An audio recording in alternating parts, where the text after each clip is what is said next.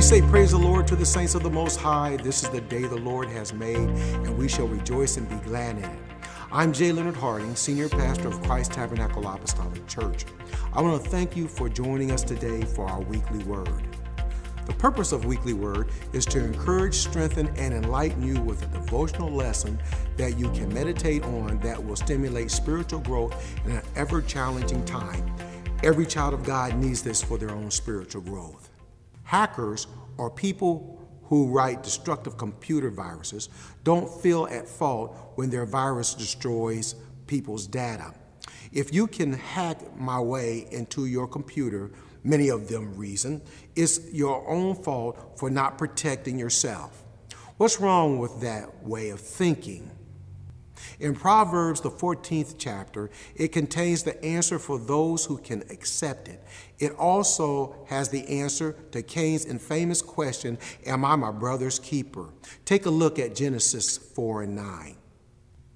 People who love God care about what happens to others and try to do what will be helpful to them, not hurtful. They practice goodwill toward others. Take a look at Proverbs 14 and 9, and also verse number 21. They, one, think the best of others, two, assume that others have good motives and intend to do the right thing, three, look out for others, and four, they make amends whenever they're wrong. In everything you do that affects others, ask yourself, does this show goodwill?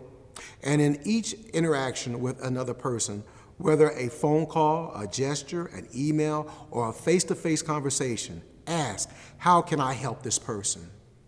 In my conclusion, other proverbs in this chapter touch on many areas of relationships advice for women, a way to avoid some unnecessary trouble, certain people to avoid, where to find help, reasons for controlling one's temper, and the treatment of the poor. Now, at this time, let us pray. Oh, gracious Father, in the name of Jesus, Lord, we thank you for this day that you've given to us. We thank you for your loving kindness, for watching over us and keeping us from day to day, keeping us with a mind stayed upon you, Lord.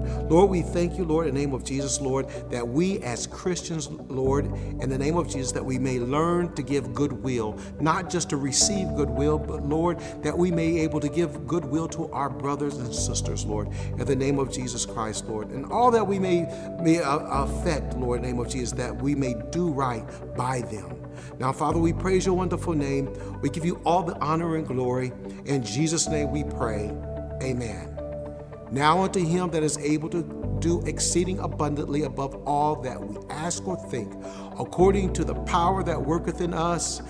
Unto him be glory in the church by Christ Jesus throughout all ages, world without end.